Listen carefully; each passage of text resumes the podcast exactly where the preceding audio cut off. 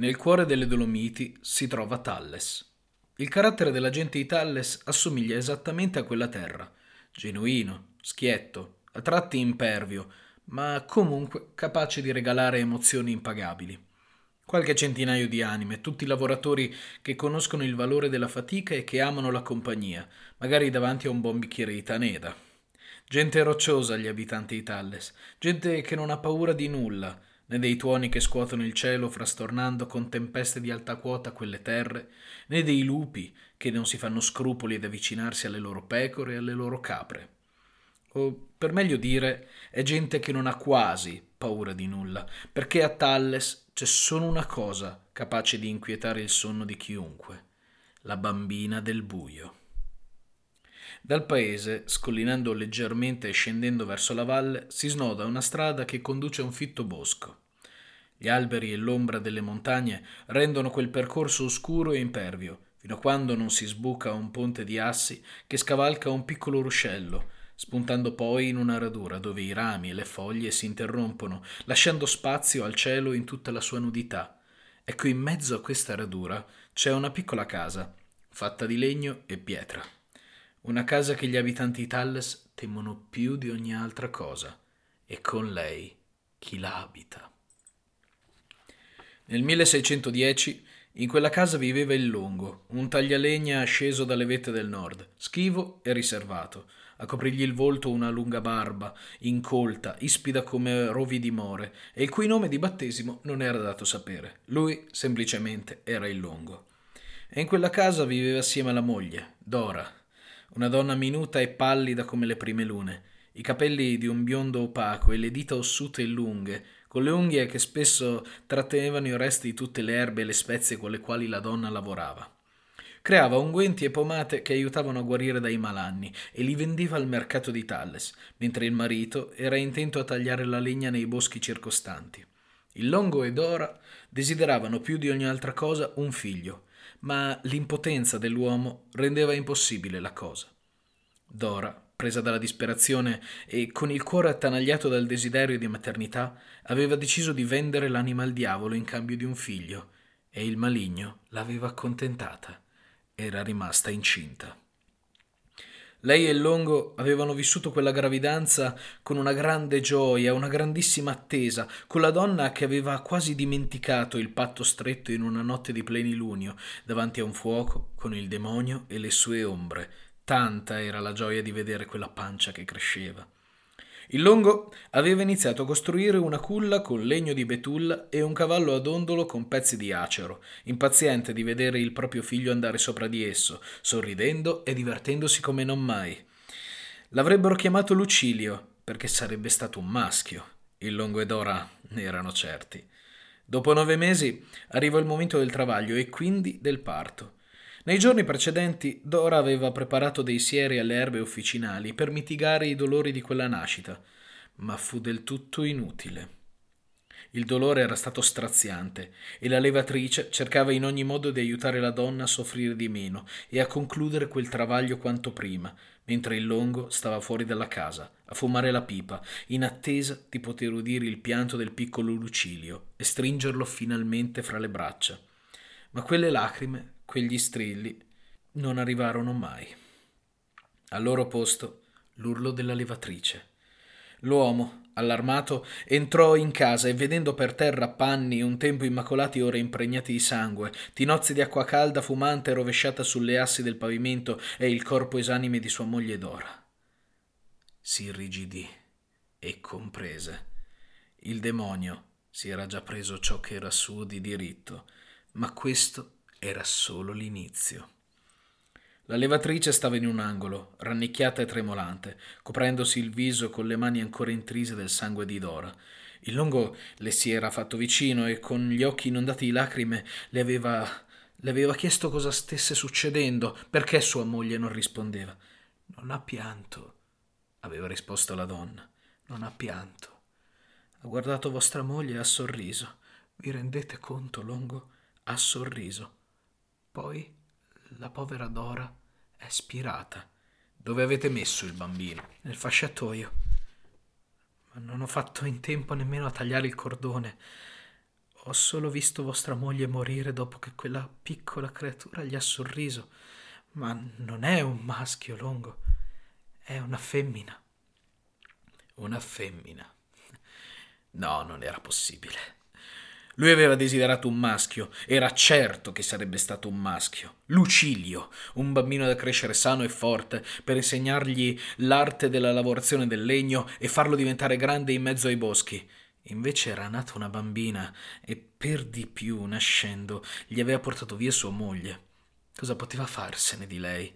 Uno sguardo veloce, quasi di disgusto. Poi un ordine alla levatrice. Pulitela. Il Longo si era risposato appena un mese dopo aver seppellito Dora. Lilia, la nuova moglie, provava indifferenza nei confronti di quella bambina, che stava crescendo senza il contatto con il seno materno o con la carezza di un padre. Il Longo la disprezzava a tal punto da sperare che ogni giorno fosse quello buono perché il buon Dio si portasse via quella creatura alla quale non aveva nemmeno dato un nome. La chiamava semplicemente bambina. Nonostante tutto, bambina cresceva sana e in salute, e questo mandava su tutte le furie il padre che, per punirla, anche soltanto di un sorriso, la chiudeva delle ore in uno stanzino buio della casa, un tempo il luogo in cui Dora teneva le sue erbe e ora solo un cimitero di polvere e oscurità.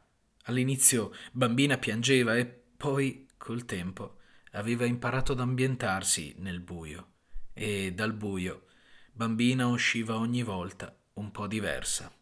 Lo scoprì Lilia un giorno quando, sentendola bisbigliare qualcosa chiusa dentro quello stanzino, aveva spalancato la porta, sgridandola. Con chi stai parlando, maledetta? Tu devi stare in silenzio quando stai lì, è chiaro? Il buio ti sta per prendere, le aveva risposto. Lilia non aveva avuto la forza di controbattere, spiazzata dagli occhioni di quella bambina, neri come il carbone e profondi come l'abisso se n'era andata in cucina, con i brividi che le mordevano la pelle. Ma poco dopo un'asse dal soffitto si era staccata, colpendo la donna e spezzandole il collo. La seconda moglie defunta si era abbattuta sul longo come una delle scuri eh, con le quali l'uomo distruggeva i tronchi degli abeti, facendolo sprofondare in un perpetuo dolore, abbattuto dalla sua stessa vita. Se possibile, si era disinteressato ancora di più a bambina. La piccola, di tanto in tanto, si affacciava alla finestra a guardare gli altri bambini che scendevano nella radura davanti a casa sua per giocare. Poter uscire e unirsi a loro sarebbe stato il suo sogno più grande, ma la sola idea di vederla felice mandava in collera il lungo e ogni qualvolta lei gli chiedeva di poter uscire a giocare con gli altri bambini, lui la rinchiudeva nella stanza e lì Bambina, non poteva far altro che giocare con il suo unico amico, il buio. Un giorno, a Talles, si udirono le urla inquietanti e acute di Doride, che cercava con tutto il fiato il figlio Cleante. Il bambino era uscito di casa quella mattina per andare a giocare con i suoi amici, con la madre che gli raccomandava di non fare troppo tardi, mentre gli annodava naturalmente la sciarpa rossa al collo. Erano quasi le sei del pomeriggio, su Talles era scesa la bruma e il freddo iniziava ad essere pungente e con essa la volta oscura del cielo in cui si vedevano le prime stelle. Di Cleante però non c'era più l'ombra. I suoi amici avevano detto di averlo visto quel, quel giorno, ma non ricordavano bene dove e nemmeno quando, e quindi, allarmati, gli abitanti del paese si erano messi a cercarlo, urlando il suo nome a gran voce con l'eco che si riverberava attorno alle montagne e la luce delle torce che si rifletteva su ghiaccio e neve.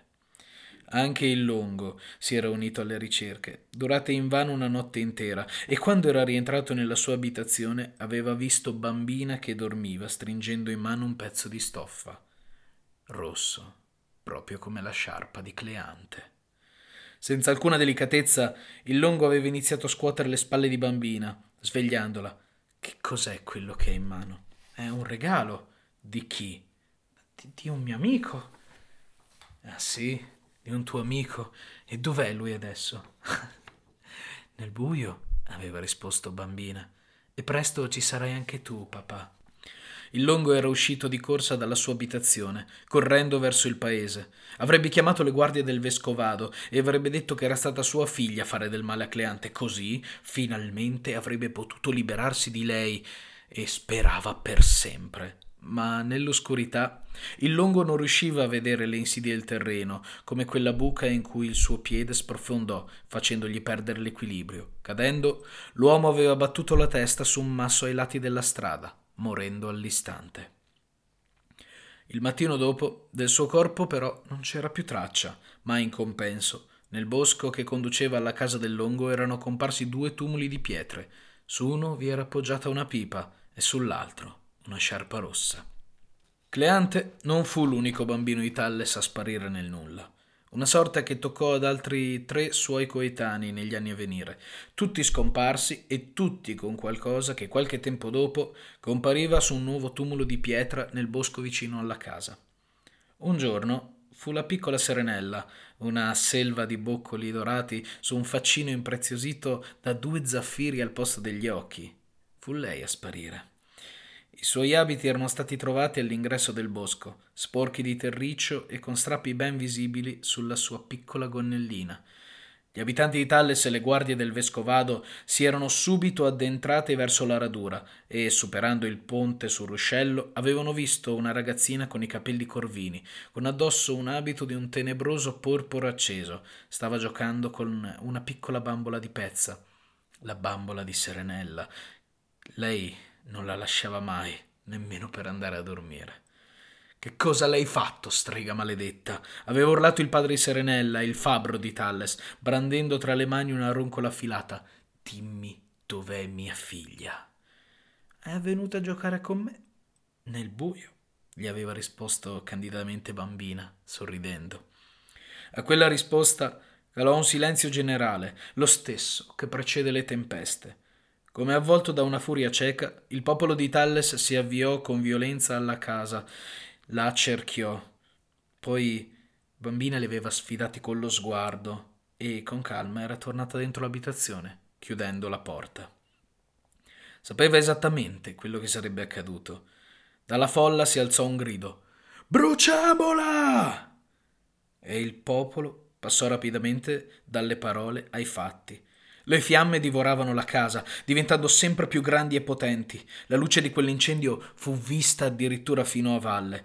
Nessun urlo dall'interno, anche se qualcuno giurava di aver sentito una piccola, sinistra risata. Alle prime luci dell'alba le fiamme erano destinate a diventare sempre più flebili e così accadde.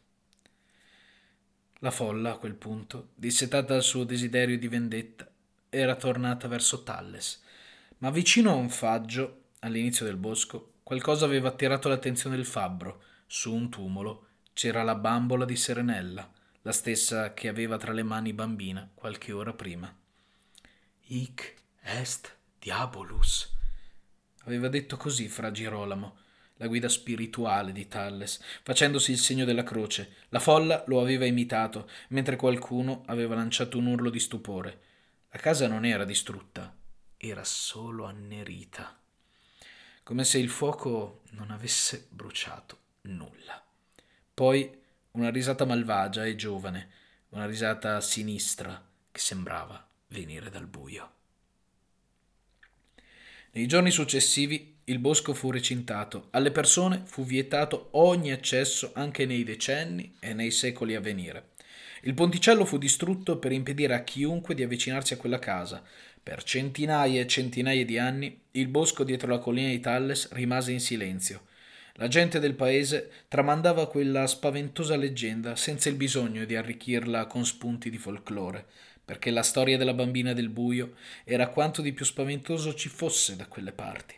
Gli anni passarono e la leggenda smise di terrorizzare, lasciando solo una scia di curiosi e scettici. Il mondo era cambiato e non credeva più a quelle storie, tranne gli abitanti di Talles. Loro continuavano a non avvicinarsi a quel luogo, reso nuovamente fruibile per chiunque volesse accedervi. Effettivamente, per parecchio, parecchio tempo, non accadde nulla, fino a quando la bambina del buio aveva deciso che era giunto il momento di tornare, proprio come stava facendo quel giorno Omar Torri. Le strade di Roma erano particolarmente silenziose quella mattina, esatto opposto rispetto agli ingressi dei parcheggi dei centri commerciali e dei negozi lungo la Cassia e sul raccordo anulare.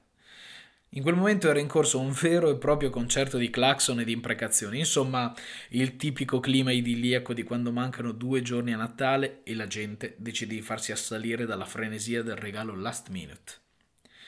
Una questione che certamente non riguardava Omar Torri, intento a sistemare nella miglior posizione possibile due trolley nel bagagliaio della sua auto.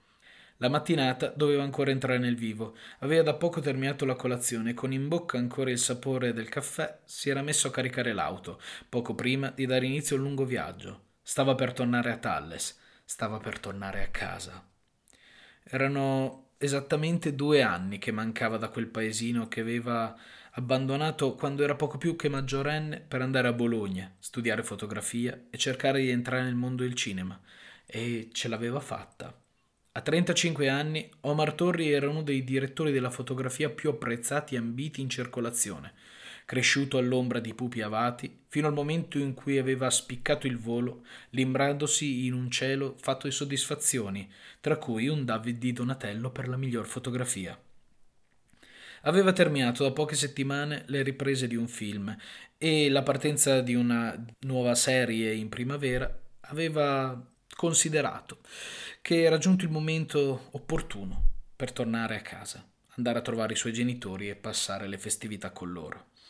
Li aveva sentiti al telefono qualche giorno prima ed erano entusiasti di rivedere lui ed Emma, la loro nuora, nonché la splendida moglie di Omar, resa ancora più luminosa e radiante dal settimo mese di gravidanza.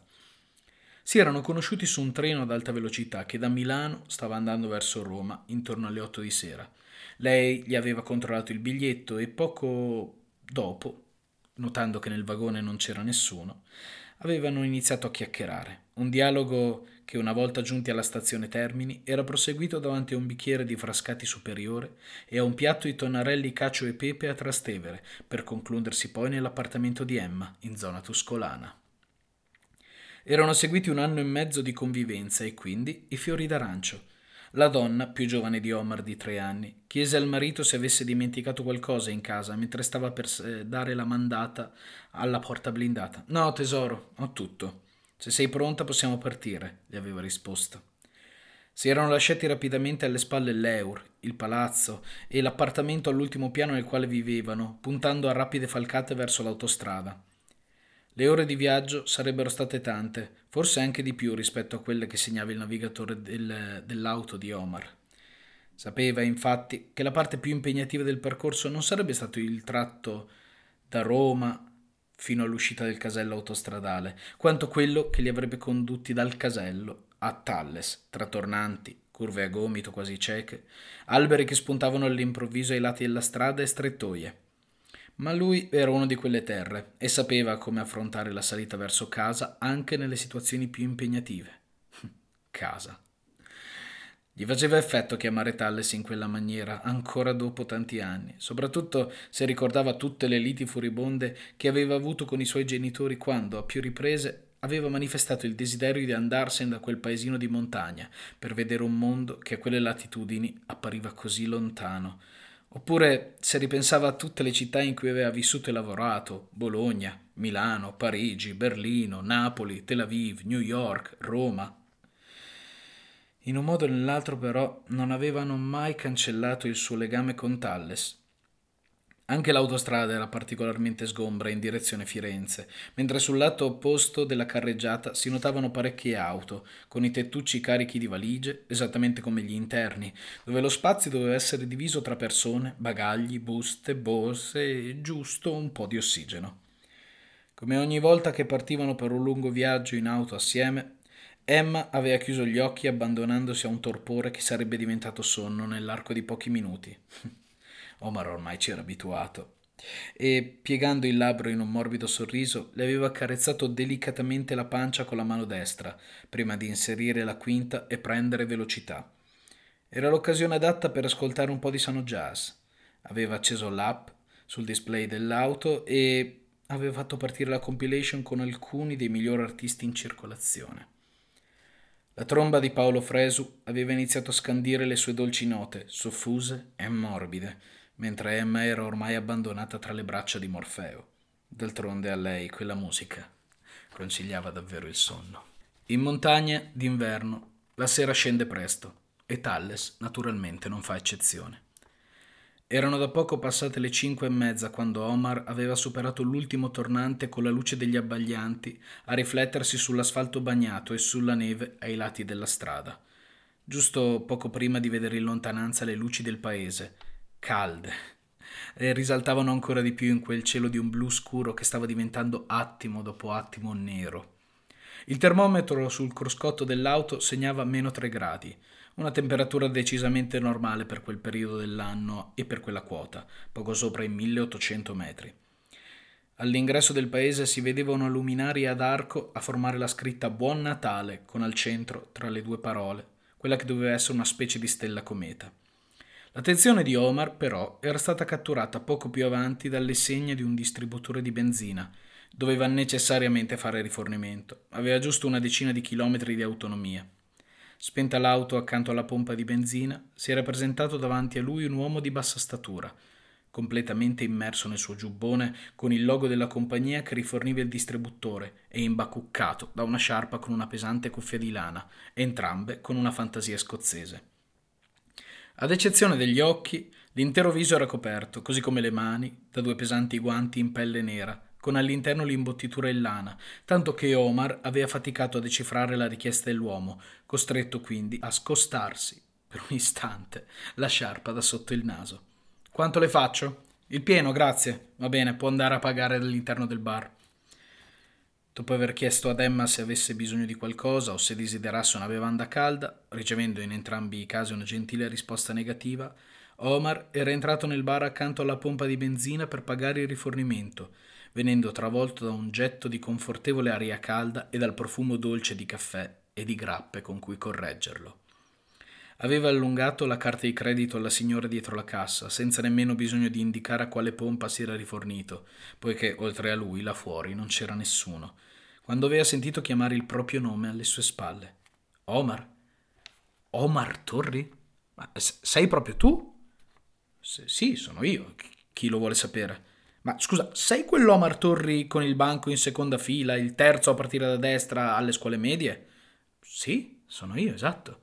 Ci conosciamo? Ma, come? Ma, ma, certo che ci conosciamo! Sono Dimmo, Dimmo Arnett, il tuo vicino di banco. Come no? Dimmo, come stai? È una vita che non ci vediamo. Allora, che mi racconti? Senza nemmeno rispondere con un sorriso a 36 denti e l'alito di chi era già al secondo vin brûlé del pomeriggio, Dimmo lo aveva abbracciato. Era molto, molto diverso da come Omar se lo ricordava. Quel ragazzino, magro, slanciato e con i capelli lisci a caschetto, aveva lasciato spazio a un uomo dal ventre prominente, che mostrava più dei suoi 35 anni, con pochi capelli solo ai lati del capo e le dita ingiallite dalle tante sigarette che fumava ogni giorno. Erano stati molto amici durante l'infanzia, complice il fatto che le famiglie fossero vicine di casa, poi si erano persi di vista. E mentre Omar lasciava Talles per il Dams a Bologna, Dimmo aveva terminato con difficoltà l'ultimo anno all'istituto professionale dopo una bocciatura l'anno precedente, iniziando poi a lavorare come netturbino e successivamente come bidello alle elementari di Talles. Non era sposato e non aveva figli, quando aveva voglia di compagnia, prendeva l'auto, scendeva in valle e quindi lungo la statale, contrattando il prezzo di un quarto d'ora d'amore a buon mercato, con donne che venivano da posti di cui Dimmo non aveva nemmeno l'idea di dove fossero posizionati sulla cartina geografica. Non aveva in effetti molto da raccontare a Omar, anzi, semmai era il contrario. Ma che ci fai da queste parti? Ho incontrato una volta tua madre al supermercato e mi ha detto che vivevi a Roma. Eh, eh, infatti, infatti è così. Sono tornato per le feste di Natale. Erano due anni che mancavo da Talles, praticamente a quando mi sono sposato. Uh, caspita, complimenti. Eh, grazie. Senti, che si dice qui in paese? Un velo di inquietudine quasi impercettibile aveva attraversato lo sguardo di Dimmo, facendogli abbassare gli occhi puntandoli verso le punte dei suoi piedi. Li aveva rialzati di scatto, troppo tardi perché Omar non si accorgesse che qualcosa in quella domanda lo avesse turbato. Senti, io non so come, come dirtelo, ma stanno succedendo delle cose strane qui a Talles, Omar. In che senso cose strane? Nel bosco, quello vicino alla casa del Longo, eh, c'è chi dice che siano comparsi di nuovo i tumuli. Cosa? Sì, sono nuovi tumuli, non mi far urlare. Qualche settimana fa una coppia di turisti olandesi ha detto di aver sentito una risata venire dal bosco. C'è chi dice che sia tornata. Ma tornata? Ma chi? Come chi? La bambina del buio. Omar, hai fatto? Io mi sto congelando in macchina, gli aveva detto Emma, affacciandosi nel bar e attirando l'attenzione del marito. A darle manforte era stata la signora dietro il bancone, che gli aveva riconsegnato la sua Mastercard e aveva ammonito Dimmo. Sì, ha finito, signora. Ecco, tenga la sua carta. E tu, Dimmo, piantala di dare fastidio e datti un contegno con queste storie da ubriaco che sono insopportabili. Guarda che non, non sono ubriaco, si era giustificato l'uomo, mentre Omar rimetteva la propria carta di credito nel portafoglio. Marito e moglie erano usciti rapidamente, raggiungendo l'auto. Una volta dentro, Emma si era voltata verso Omar con fare interrogativo. Chi era quel tizio?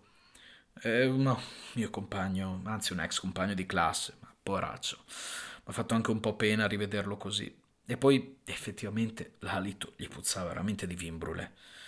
Ma di che stavate parlando? Quali storie da ubriaco? Come ha detto quella donna vi, vi stavate raccontando? No, Guarda, lasciamo perdere, quella della bambina del buio, ma è una leggenda qui di Talles, una di quelle che i genitori no raccontano ai figli per non farli allontanare troppo da casa e metterli in guardia sui pericoli, insomma. Ma è una leggenda, eh, nulla di più. Ah, interessante. E te l'hanno mai raccontata? Sì, sì. E? Io non ci ho mai creduto.